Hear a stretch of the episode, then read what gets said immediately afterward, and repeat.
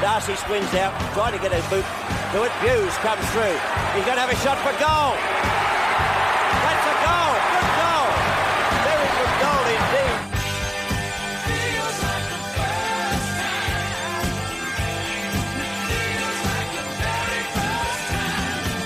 On the Late Show, you never forget your first, and um, I guess this week is a beauty. 282 games. Uh, he's a footballer, obviously, but just a good bloke as well. Andrew Bews. Hello, Kevin. Hellier, wonderful to be on board. Uh, it's good to talk to you, mate. How are you? Awesome, pal. Great to hear your voice and uh, the dulcet tones. wonderful. Now, we're going to go back and talk about a whole lot of firsts in your footy career. Are How's your memory of your early days of your footy career? Mm, yes, well, it's uh, it's it's what I create that uh, that makes the story even better these days. Uh, that's Andrew Embellish Bews uh, would be his middle name. Now you're Geelong boy, so the, the you always was was Geelong the club that you always wanted to play for from day dot. Look, interestingly, and, and this has sort of come around uh, talking to people, and uh, in particular, a guy called Bob Gartland, who's a historian down here at uh, at the footy club at Geelong, and he's uh, we were chatting the other day, and because I lived in Geelong, the likelihood was that you would end up at Geelong. But as a North Geelong boy, I played for the Magpies out there and uh, had a very strong sense of what the Collingwood Football Club were up to in the VFL back then Ah. and not as much really about what I knew about Geelong and uh, and the likelihood though that I would end up there. So when uh, when Geelong grabbed you, how, how did that how, how did sort of that take place, and how did you feel about it at the time? Do you remember? Well, it, progressively, it was just one of those. It was the thing that you know a few of your mates went through that were a bit older, and you you watched them go from North Geelong down to the Cats and try out. You know, I remember one in particular, Stevie Drakovic. He was. Uh, um, Mark, his son, played for Richmond, and um, but Steve tried out a couple of years before I did, and and then he uh, he came down and did some pre-season and a few years later. But he was a guy that I saw go through that system and end up coming back to North, and I thought, well, that's the progression. You go there, you try it, you train, you don't make it, you come back. And I didn't know really what the end story was if you made it. So it was all. Then, do I have to give up the team that I go for now, and how that all was going to pan out? It's a different world now, isn't it? I mean, uh, the, the the way things are now, it doesn't matter where you're born, you'll finish up somewhere in the system, but and, and you don't have any say in it. At least, you did you have any say in it back in that day? Um, I think it did, but there was just that expectation. I think uh, that people in Geelong would play at Geelong. Yeah. Um, I had another mate of mine playing for Bell Park. He ended up playing at Carlton, and he's a premiership player, Fraser Murphy. oh, right. And Murph, Murph was um, somebody who was a year older than me. Um, went into the system after I did, but uh, not at Geelong, at Carlton. So there was no sure thing. It wasn't the absolute, but the expectation was pretty much that you would just go down to Geelong and try your hand there. If you didn't make it, you went back local. Yeah. So when you went there in the early '80s, uh, did anyone take you under their wing? Did anyone sort of mentor you? Say, get over here, Bewsy. We'll look after you. Well, there's always someone willing to put their arm around you and uh, lead you down the garden path and, and take your head on into something. Now, look, it was really funny. I, I, I was lucky enough in my first season to play in the twos in the premiership side, and uh, very, very lucky to play with people like Gary Sidebottom, who ended up in our two side, um, who after missing the bus, of course, and all the rest of the fiasco. yeah. Um, but Ray Card, Murray Witcombe, those blokes were uh, the experienced campaigners of the day, and Kevin Sheehan, and they would they were shocking. Let's just put it out there. They were disgraceful in the way that they would assist you to try and derail your career. Yeah, yeah. yeah. Well, the footy clubs were a different, a different culture then, weren't they? Oh, they absolutely were. Yeah, that, the first thing they do is shove a beer in your hand and say, "All right, let's get to know each other." Yep. Nowadays, it's a little bit different system, and uh, and and everyone's better for it. Yeah. Uh, now, what what are your memories of your of your first game? It was round uh, four, 1982, Saturday, seventeenth of April at Moorabbin, of all places to make your debut. Yes, what an inglorious day that was to be as well. Um, I can recall it because I played the first quarter. I might have had a kick and a handball. I couldn't tell you exactly the stats. Um, I was a late inclusion, and I, so I ended up going up to the game. I wasn't to tell anybody. It was one of those secretive things that uh, I think mum and dad I told them, but I don't think they made the game. Um, Oh, I played on a, an ex Geelong footballer, uh, Greg uh, Durnham. I think I played on him. He had he led me a merry dance, and uh, in all honesty, um, I thought to myself, "By Jib, I can't beat him. I'm in all sorts of bother." I ended up on the bench for three quarters. After that, we got an injury late in that uh, second quarter, and Billy decided, "No, we're not putting we're not putting you back out in the turf. You are out of your league." And uh, my day was wound up having a cold shower in the Moorabbin ground. Uh, well, which wasn't an unusual thing in, in those days. Uh, well, what what a what a I mean, in all honesty, what a bloody anticlimax all up. Oh, it was a horror story. It was a horror story. The worst thing about it was, at least I kept thinking to myself, well, you played a game at least. You played a game. You played one. Um, you know, you can always say I played a game of AFL footy or yeah. VFL footy back then. But um, yes, it was. It, it, things went south from there too. I I ended up ending back in the um, seconds and then playing even worse and played back down into the thirds. And I remember having a chat with mum and she said, Gee, Andrew, it's just going backwards. So I said, Yep, well, I'm on a, I've got a plan. And she goes, Great. So she heard me out, encouraged me. And um, lo and behold, uh, by the end of that season, I played five more and we won another premiership. Yeah, you got back into the uh, into the team back around eighteen. Took you a while to get back in, obviously, but then you played the last five of the uh, in the seniors, and as you say, yeah, that's played, right. Played in that Resi's uh, Resi's premiership side.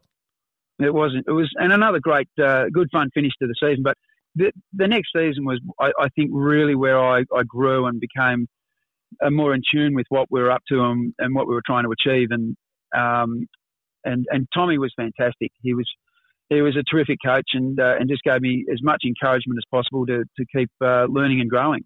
There's that there's that moment that happens. I mean, obviously, put the let's put the horrors of the first game behind you. Then you get the five games at the end of '82. Uh, when was yep. the first time you kind of felt okay? I am I am going to make this. I am going to I'm going to be a hundred game player for this club or in league footy at least. You know what? I reckon it wasn't until I actually played 50, which felt like forever.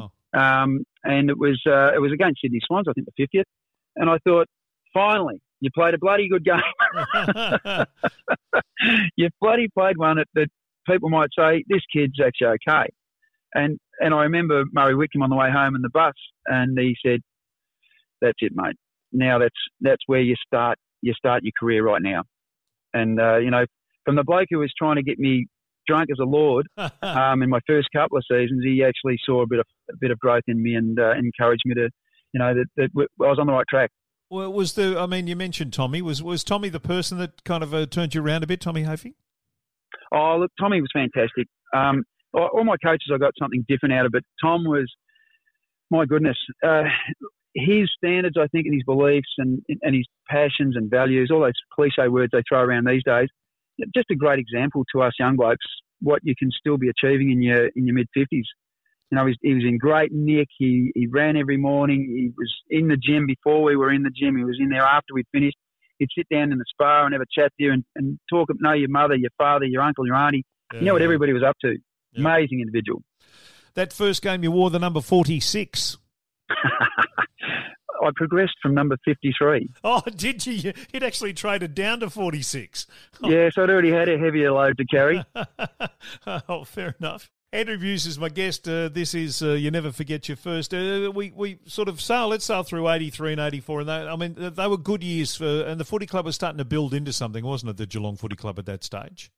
Well, we, we'd started to, we had started to build a little bit. We'd become a little bit more vibrant. I think the, uh, I think the pressure of, of uh, the, the, I think it was excessive um, preliminary final appearances and failures, or seemed to be failures, um, were behind us.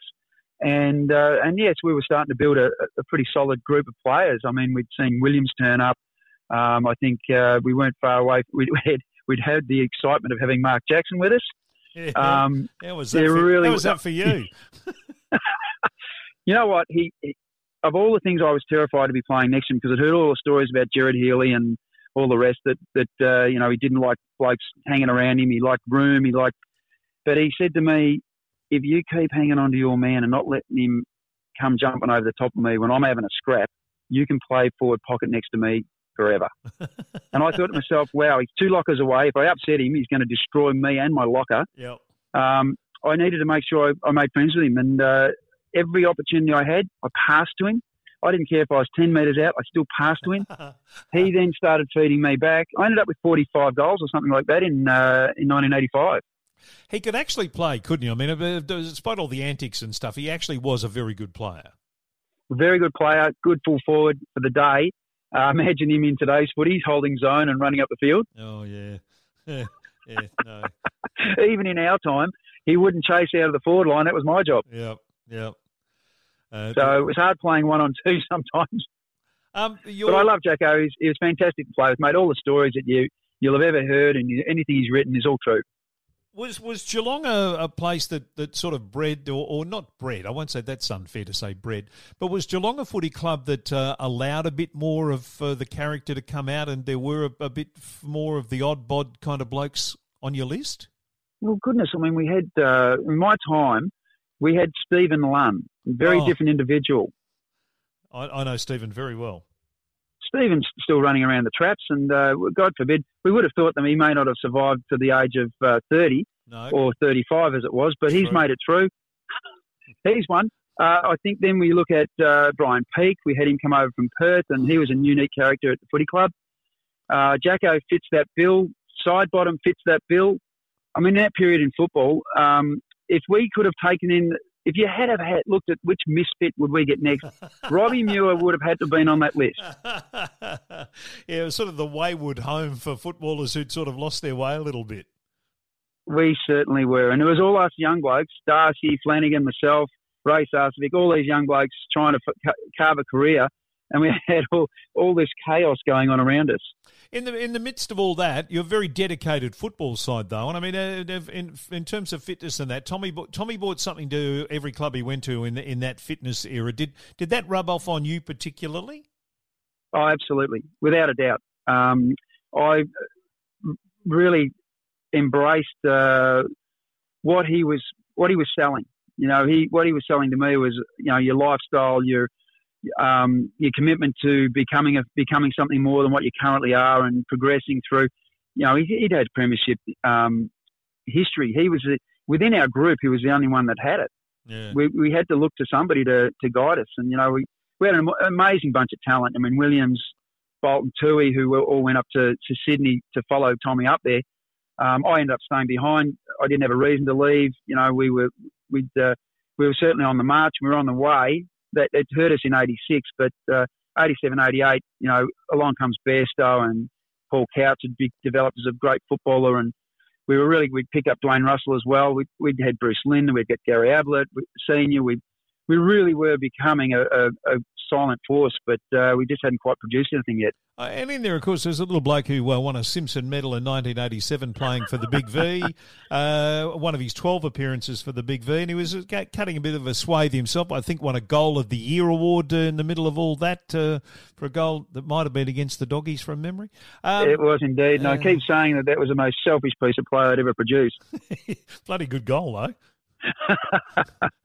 it gets a run occasionally. Oh, it's an outstanding goal.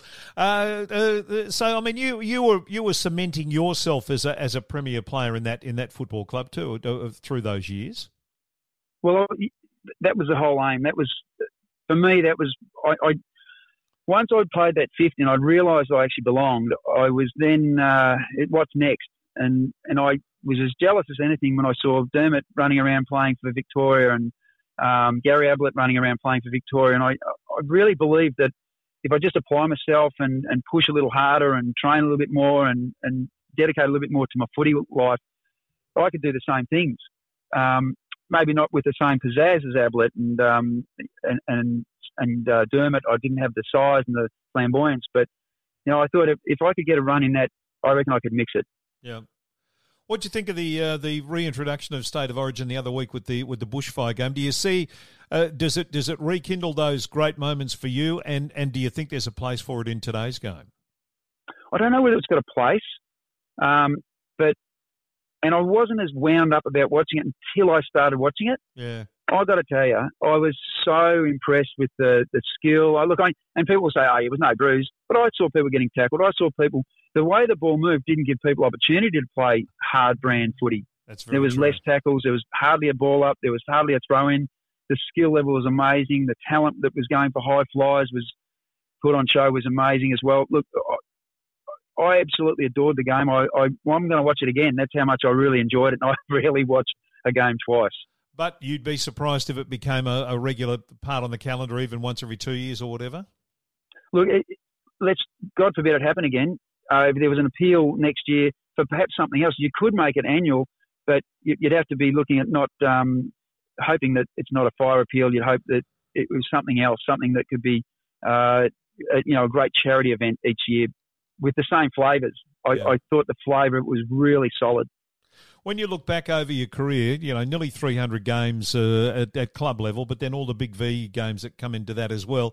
well where, where, does the Big V sit for you in, in the sort of, you know, the pecking order of what you achieved in your footy career? Well, Teddy used to call us the uh, 13th team. Yeah. You know, where there was 12 teams in the comp back then, and uh, and we represented those those guys. So, you know, with that little bit of branding, and I, I always took that on, and I, I just felt I belonged in that group, and we had a, we're such an, an awesome young group um, put together from from '85 onwards um, that we all became really good friends. And I see Richard, um, uh, goodness, I've forgotten Dale Weightman and uh, Osborne, Richard Osborne. I see these guys occasionally at, uh, at footy function. I just know we're, we're close. We've got um, we've got stuff to talk about. We've got more links. We used to catch up outside uh, the state carnivals and state uh, training and all that sort of stuff. Ozzy would come down to Geelong. We'd go down the coast. Um, Gerard Healy would come down for surf. You know, Mur- Murph, Dave Murphy was always somebody I loved catching up with. Yeah. You know, Barry Mitchell, little uh, McGurko. I, I, just love catching up with these guys. You never forget your first with uh, Andrew Bews. Your first final was in 1989 in terms of a first big final. Uh, what, what are your memories of that year? Because that was a hell of a year for the Geelong Footy Club. So many firsts in that season was uh, was terrific. It was a real progression for us. We, I think there was the first time a club had kicked over 200 points in a game, I think, something like that.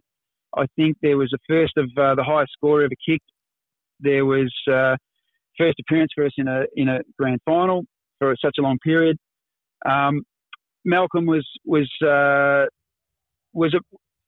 I'll say this and without with this without any uh, disrespect to any of my former coaches. Malcolm was a fre- breath of fresh air to the play group, who uh, brought a different and I suppose a different uh, environment he brought a different dimension.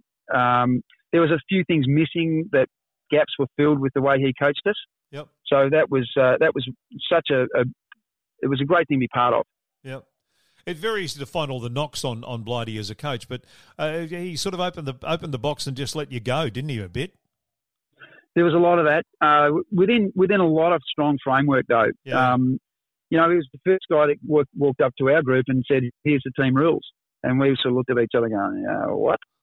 um, don't we just play the game as it should be played?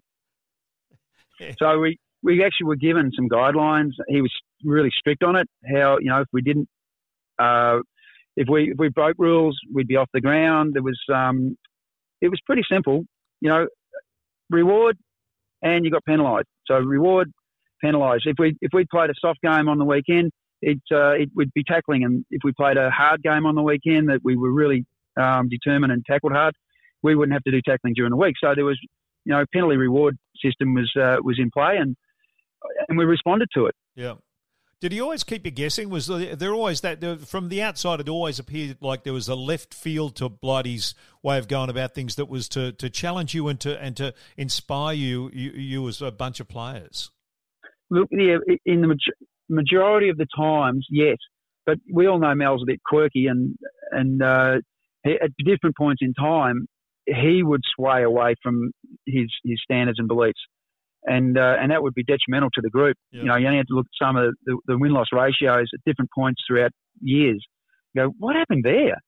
and often it'd be a fix up somewhere where he, would put his hand up and go, you know what, I, I know I've, I've, I've mucked things up and I've gone too far and know, we've got to go back to having fun and enjoying it and go back to the, the principle. So he was able to pull himself up, but it, you know, sometimes that course would be a little long in the tooth and it cost us a, a few times, um, particularly late in seasons.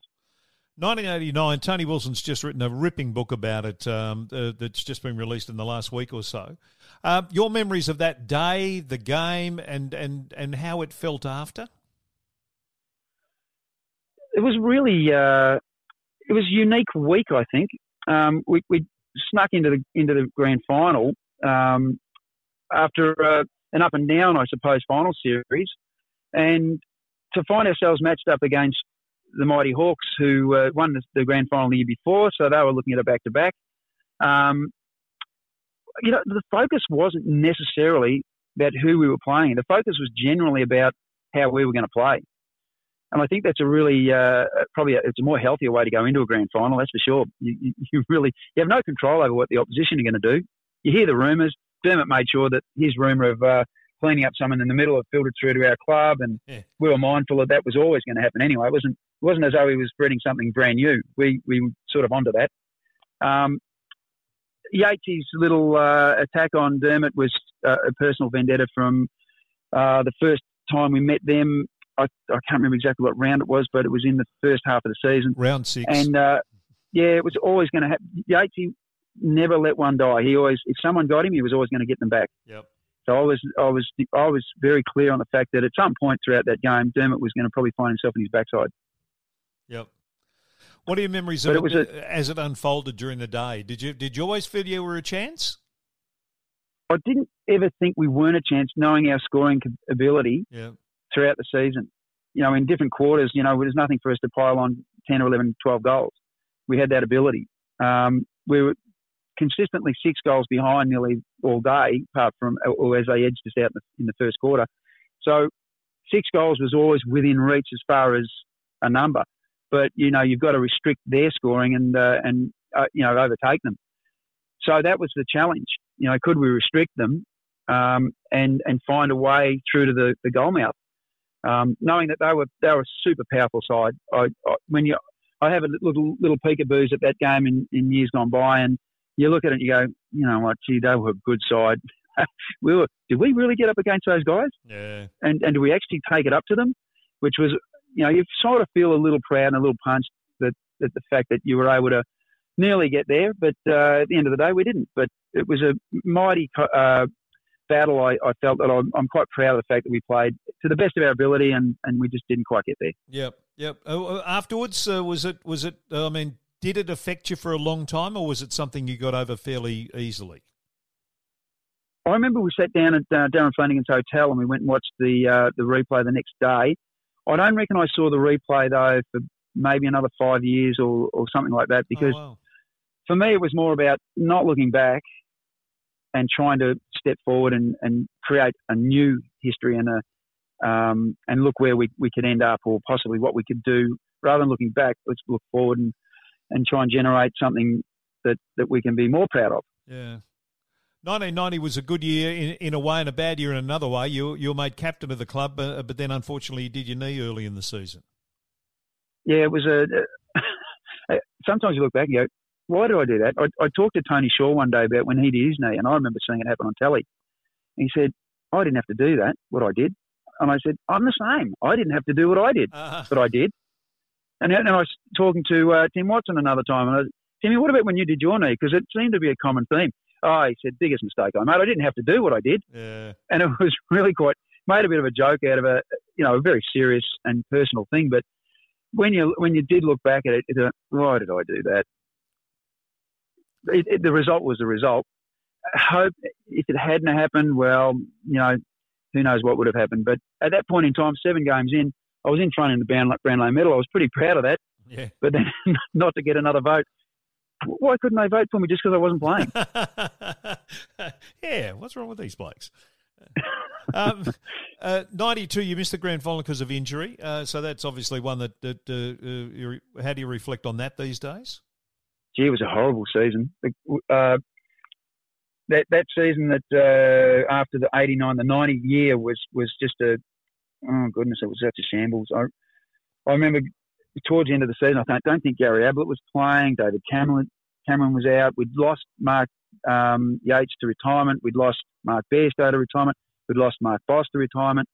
So we were restocking with uh, with with players that had played twos footy the year before, and we tried to pick up a few extras um, to fill the gaps. We just because of those those injuries, the, the, the year ended up just winding out. It was it was horrible. It was uh, we couldn't wait for pre-season to come around. To be honest, yeah, it was one of those seasons. You just everything turned to uh, dust. It was uh, just one of those ones you prefer to forget. Um, leaving Geelong at the end of '93 was that uh, was that tough, or was that uh, when you look back on it now?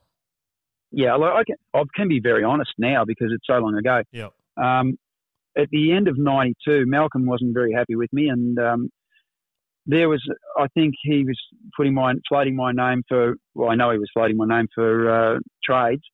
Um, I still had another year, I think, to run on my contract. So I, am pretty big on the fact that if I said I was going to play up until 93, I was definitely going to do that. Come the end of 93, my contract was running out. 93 was an average season and a season what I spoke about earlier, where the season it's in the mid part had gone wayward. Um, and Malcolm pulled it up with about six games to go. We finished the season really strongly. Great game against West Coast. Best team not to play in the finals. Um, we'd beaten everybody in the top uh, five that, that year in that in that home run, um, and then to miss out on playing finals. So uh, that was a real frustration for me. It was um, Malcolm's relationship and mine had probably gone quite south. So for me, it was I think I need to go somewhere else. The club were were pushing hard to get me to go somewhere else yep. um, without saying it. I mean, I would have been felt much better if they said, "Listen, Andrew, can you go and find yourself a trade? We'll just, you know, and see what sort of deal we can do." But instead, it was a little bit uglier than that, and um, so I just thought I dug my heels and went, "Well, I won't say anything. I'll let the contract run out. You won't get anything." And that's what that's how it ended up. So uh, I just I took the risk of ending up anywhere, and Brisbane was a an opportun- opportunity to uh, to do something different, uh, to be able to impact uh, the player group that uh, we now know as a triple premiership team yeah. um, later on in life. Yeah, absolutely. Did you enjoy the five years up there? It was an amazing five years. It was an amazing five years because I was doing things. I was pretty much handed a bit of a, an assistant coaching role in essence yep. because I was able to. I first got up there and I said, "Wallsy, what, what are these guys doing? What they, what's this training? What are they?" He said, "That's why you're here." I said, "Give me Wednesday nights." So I took Wednesday nights and I got all the young kids and we just we do all these little drills. So I, I was able to impact and do the things I couldn't possibly have done at Geelong uh, because Mel Malcolm wanted to run it all, and that was his way. Yep. I have no problem with that, but yep. uh, I, I knew that I could contribute. And, and clearly you did. I mean, uh, did you stay there longer than you thought you would? I mean, you finished up playing what seventy five games up there in five seasons. Was that longer than you thought you had in your body and in your in your mind for footy? Kevin, I went up there for two years. Was yeah. my plan. Yeah. I thought to myself, if I can hang, if I can hang my hat on two good seasons, wrap it up, end up playing five. My last one wasn't worth uh, Tinker's cast. It was a, it was a terrible season, just six games. Um, horribly injured and uh, and just a broken old man. but the four years that I had playing in uh, in after leaving Geelong were games I played as well as I played at Geelong. I probably felt like a lot of firsts for us up there too. First time to play in in final um, series. First time to make a, the the team broke a record in the last quarter for comeback. Um, just so many firsts. It was just a, a, a fantastic opportunity to go and impact a place that was laughable down here in Victoria. No one, no one gave Brisbane any credit. They had no respect for us. And by the time I left there, I knew we had respect. Yep. Oh yeah, definitely. They had that, and then uh, three premierships will do that for you afterwards. and that was so uh, pleasing. It's amazing, you know. People often said to me about the Geelong premierships later on in life. Um, oh, how were you when you know when 07 when they won their first flag? After so long. I, were, were you a bit disappointed, a bit bitter? I said, I couldn't have been more happy. I said, I was like Bill Brown. I had tears in my eyes. I was yeah. elated because all the work we'd done had been validated. Yeah. Finally, we'd got a flag, and everything that everyone had done in between counted for something. Yeah, no, it's very true. It's the it's the best way to look at it.